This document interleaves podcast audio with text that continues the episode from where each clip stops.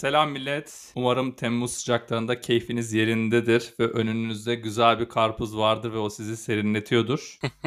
Expat Kafası'nın 36. bölümüyle karşınızdayız. Taksimcim 36. bölüm olmuş. Ne düşünüyorsun bu konu hakkında? Evet abi Temmuz sıcaklıkları da yaklaşık olarak 36 derece 36. bölüm. E, güzel bir denk gelme oldu. Bayağı iyi gitmişiz. İnanılmaz istikrar görünüyor zaman zaman araya boşluklar giriyor. Gündemlerimiz yoğun oluyor ama 36 bölüm çıkarabilmeyi çok kısa sürede başardık. Yaklaşık olarak e, bir sene bile olmadı diyebiliriz. E, zaten yılda 52 hafta var abi. Kaç hafta atlamışız gibi görünüyor. Gelecek ayda birinci yılımızı dolduruyoruz. Bence de güzel gitmişiz abi. Ben 6 bölüm bile yapar mıyız yapmaz mıyız diye düşünürken şu an 36. bölümde olmak 6'nın karesi biliyorsun. Sadece 6 içermesiyle değil.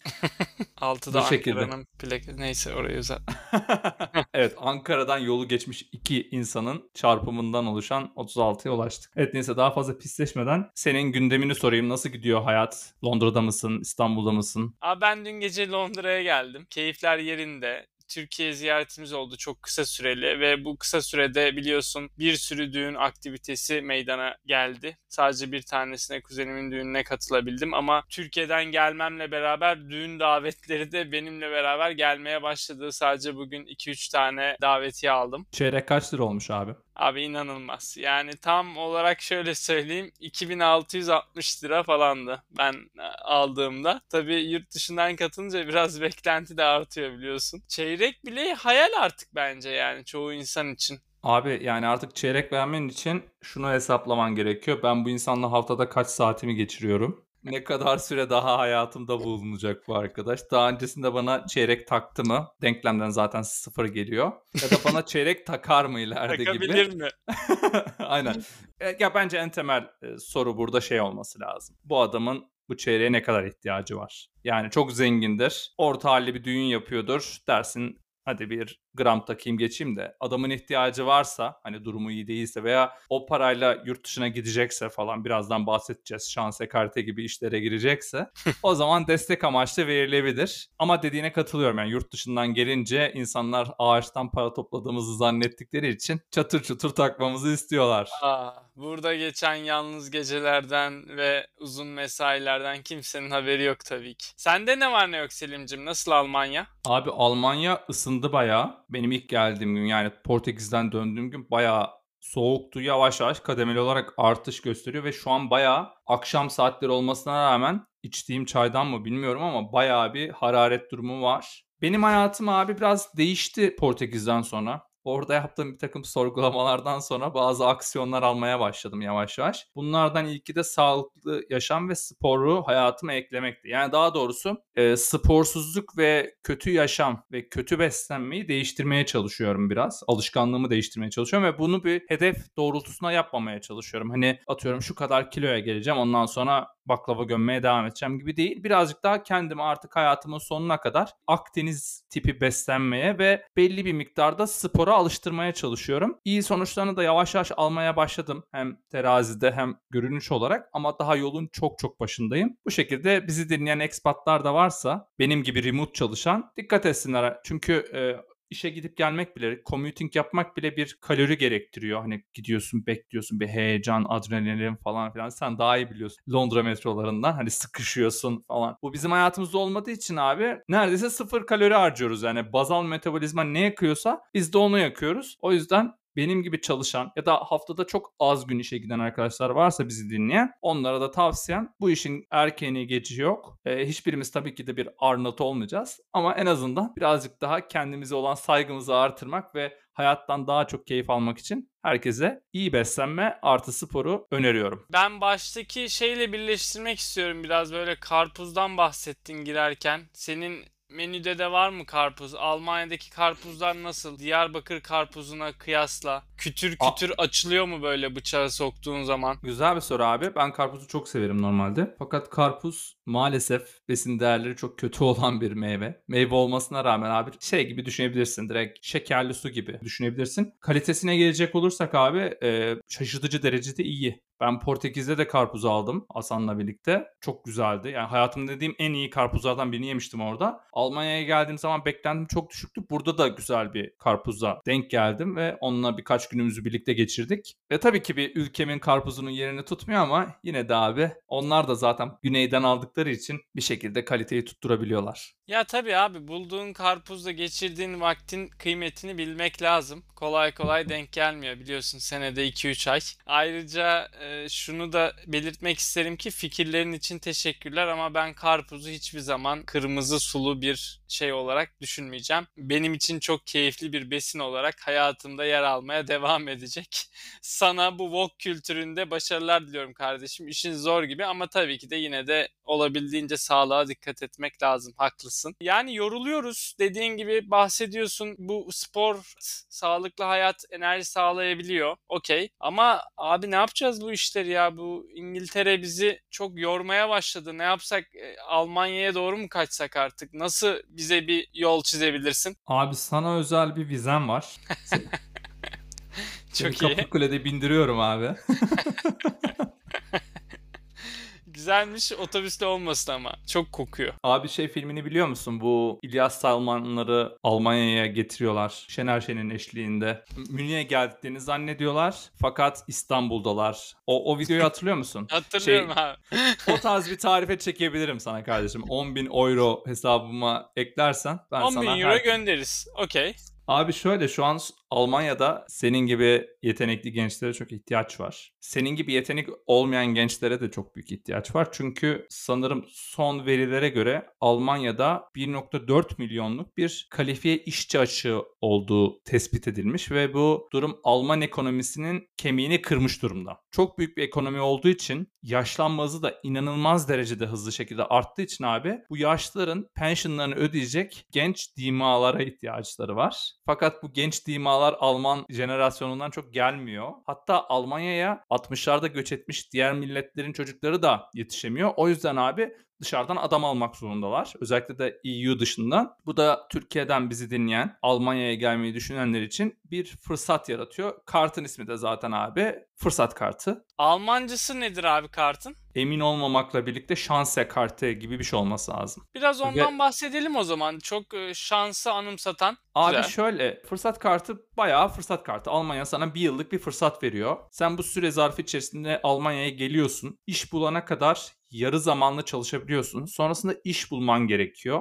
İş bulduktan sonra da ilk 6 ay içerisinde biliyorsun burada bir deneme süresi var. Bu deneme süreni geçmen lazım. İlk 6 ayda atıldın diyelim. İkincisinde artık geçmen gerekiyor. Aksi takdirde güle güle diyorlar. Uzatma koşulları şu an tam olarak açıklanmadı. Bu arada şöyle de bir disclaimer vereyim. Net olarak da kanunlaşmadı. Sadece federal meclisten geçti geçtiğimiz ayda. Yakın zamanda kanunlaşacak. Onu beklemekte fayda var ama bundan sonra döneceğini ben çok zannetmiyorum. Dönmemesi de lazım. İşte kuralları, kaideleri genel olarak belirlendi. Son dakikada çok bir değişiklik olacağını da zannetmiyorum sonuçta. Bir kere daha meclisten geçirmeye zaman harcayacaklarını zannetmiyorum. O yüzden az çok şartları belirlendi. Peki abi bunun süresi var mıydı? Belli bir süresi. Ve aslında bu kartı alırsam turist olarak da mı ülkeye gidip gelebiliyorum? Yani aslında Schengen yerine buna mı başvurmam daha mantıklı? Aslında bu çakallıklar yapılacaktır bence ileride. Mantıklı yani çünkü bir yıllık veriyor abi. Yani ve e, bürokrasisi daha kolay olduğu söyleniyor. Çünkü Almanya'nın çok deli gibi ihtiyacı var. Hiçbir şekilde Almanya'da çalışmayı düşünmüyorsanız ama bir Schengen'im olsun diyorsanız yapıştırın gelin. Ama şundan şüpheliyim. Bu şanse kartıyı aldıktan sonra diğer ülkelere Schengen gibi gezebiliyor musun? Emin değilim ama muhtemelen gezebiliyorsundur. Bu konuyu bir araştırmakta fayda var. Yani bu çakallığı yapanlar olacaktır. Almanya bu konuda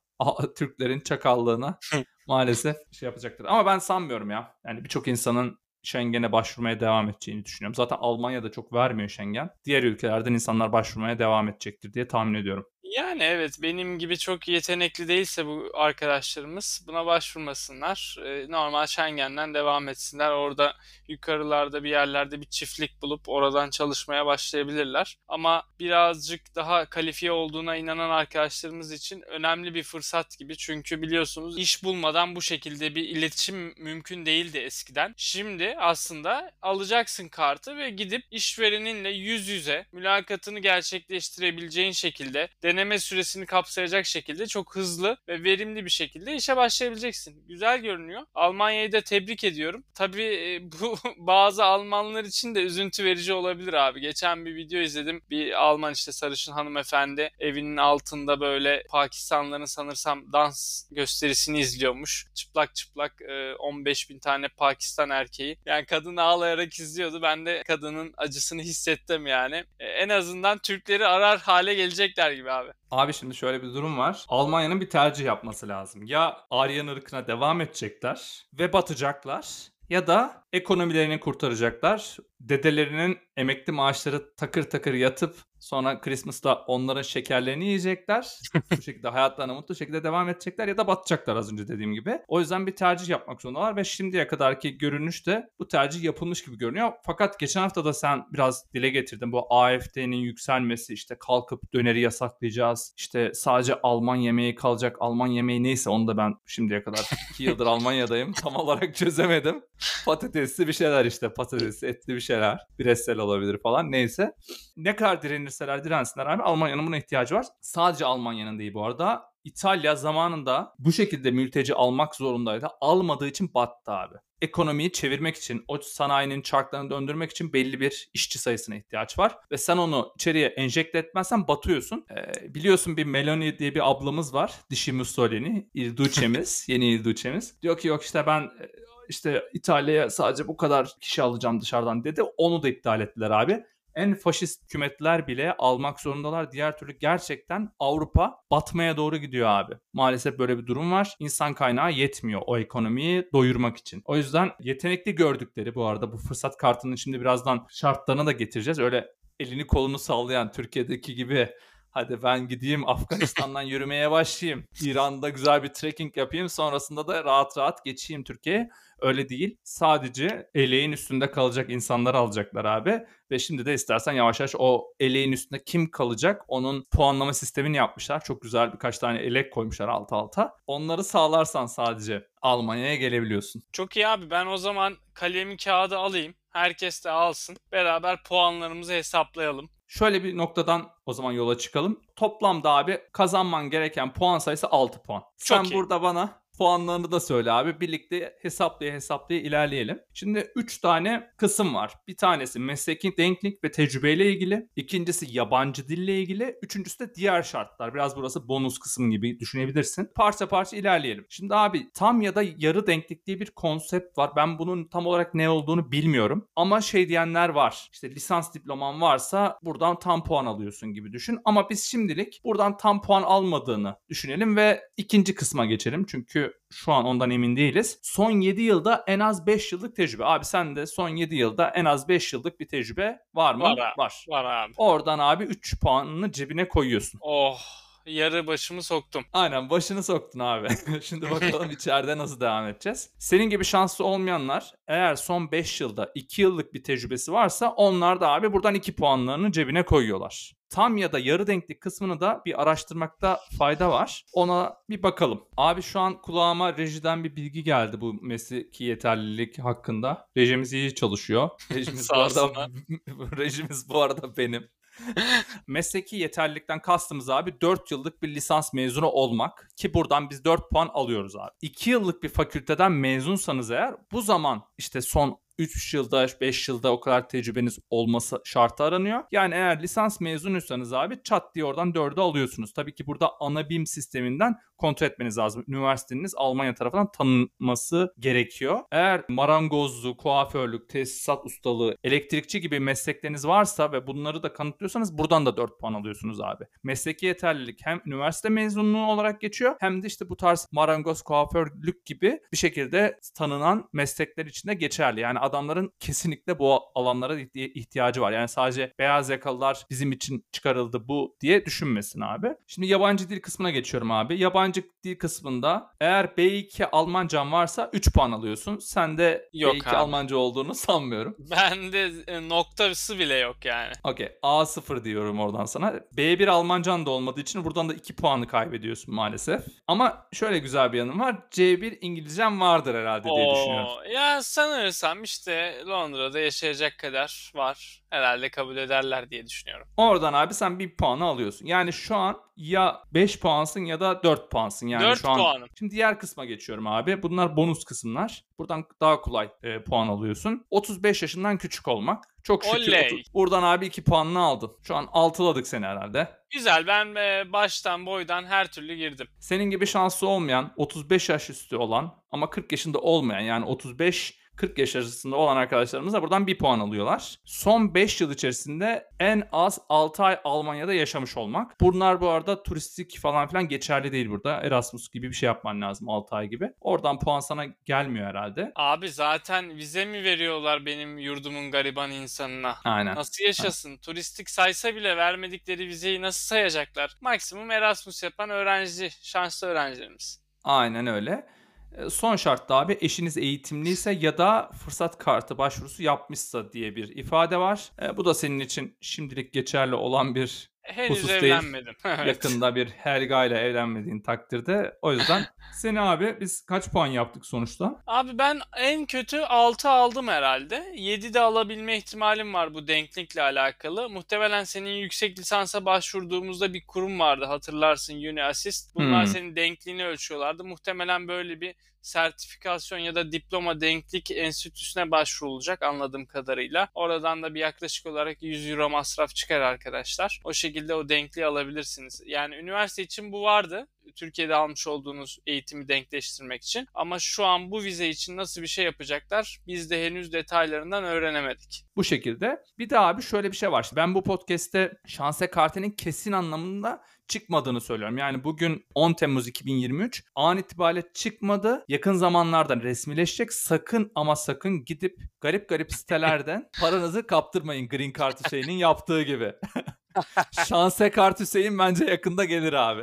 Uçuyorsun Selim, uçuyorsun. Almanya'dasın, Münih'tesin. Abi evet e, şu an muhtemelen Türkiye'de bazı dolandırıcılar kurmuştur tezgahını. 10 bin euroya seni Almanya'ya gönderiyorum. Arkadaşlar denklem basit. Puanlamayı burada anlattık. Zaten lisans mezunuysanız, çok yeni mezunsanız 35'in de altındasınız. Direkt 6 puanınız oluyor. Başka bir şey yapmanıza gerek yok. Sadece diplomaya eşleştireceksiniz. Diğer mesleklerdenseniz de zaten ne kadar çalıştığınızı belirten belgelerle 35 yaşın üzerinde ya da altındaysanız ona göre çok kolaylıkla aslında 6 puana erişebileceğiniz bir sistem var. Şu an Selim'in dediği gibi çıkmadı ama çıksa dahi herhangi bir danışmanlık almaya bence çok da gerek yok gibi. Aynen öyle abi. Biliyorsun yakın zamanlarda bu Schengen başvurularını da dijitale aldılar. Benim tahminim bu süreci de dijitale alacaklar ve aracı şirketi tamamen aradan kaldıracaklar. Yani e-data kusura bakmasın.